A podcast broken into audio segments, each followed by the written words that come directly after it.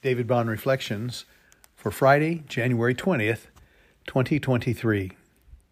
Psalm 19 Words and Thoughts.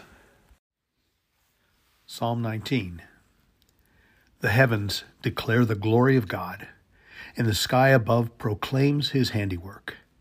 Day to day pours out speech, and night to night reveals knowledge.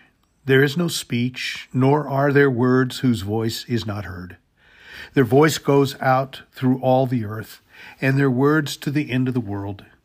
In them he has set a tent for the sun, which comes out like a bridegroom leaving his chamber, and like a strong man runs its course with joy. Its rising is from the end of the heavens, and its circuit to the end of them, and there is nothing hidden from its heat. The law of the Lord is perfect, reviving the soul. The testimony of the Lord is sure, making wise the simple. The precepts of the Lord are right, rejoicing the heart. The commandment of the Lord is pure, enlightening the eyes. The fear of the Lord is clean, enduring forever. The rules of the Lord are true and righteous altogether. More to be desired are they than gold, even much fine gold, sweeter also than honey, and drippings of the honeycomb.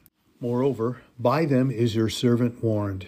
In keeping them there is great reward. Who can discern his errors? Declare me innocent from hidden faults. Keep back your servant also from presumptuous sins. Let them not have dominion over me. Then I shall be blameless and innocent of the great transgression. Let the words of my mouth and the meditation of my heart be acceptable in your sight, O Lord, my rock and my redeemer. We've been looking at how little things can have a big impact at St. John, where I used to serve as senior pastor and now attend as a happy member. Pastor Mark Wugazer has opened our eyes to some important realities. Our thoughts inform our words, our words impact our actions, and our actions become habits. The key thought is that thoughts and words matter. That's sometimes less obvious than the idea that our actions matter.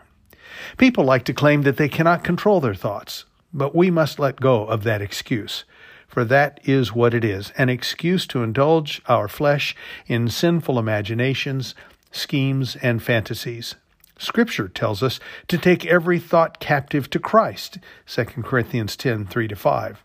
And Romans 12 1 2 states, I appeal to you, therefore, brothers, by the mercies of God, to present your bodies as living sacrifices, holy and acceptable to God which is your spiritual worship.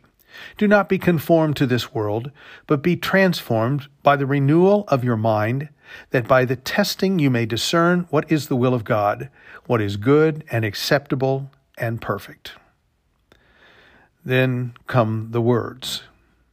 Carole Mayhall wrote a book called Words That Hurt, Words That Heal. In it, she makes the point that words can have a profound impact for good or ill.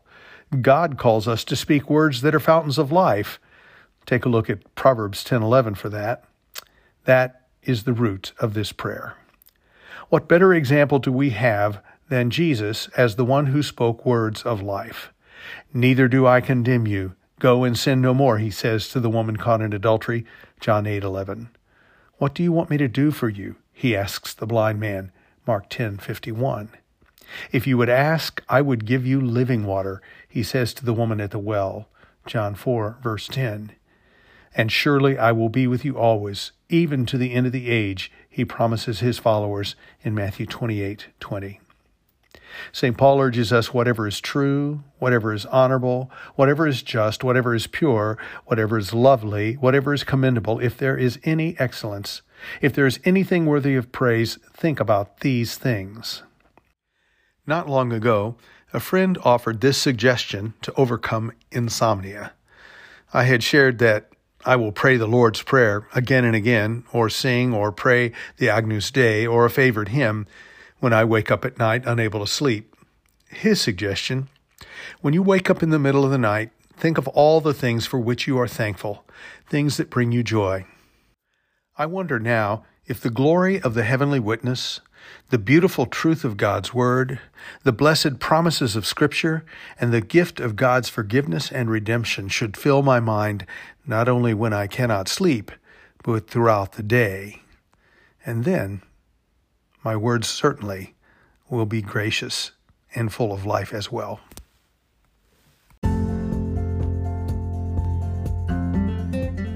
David Bond Reflections.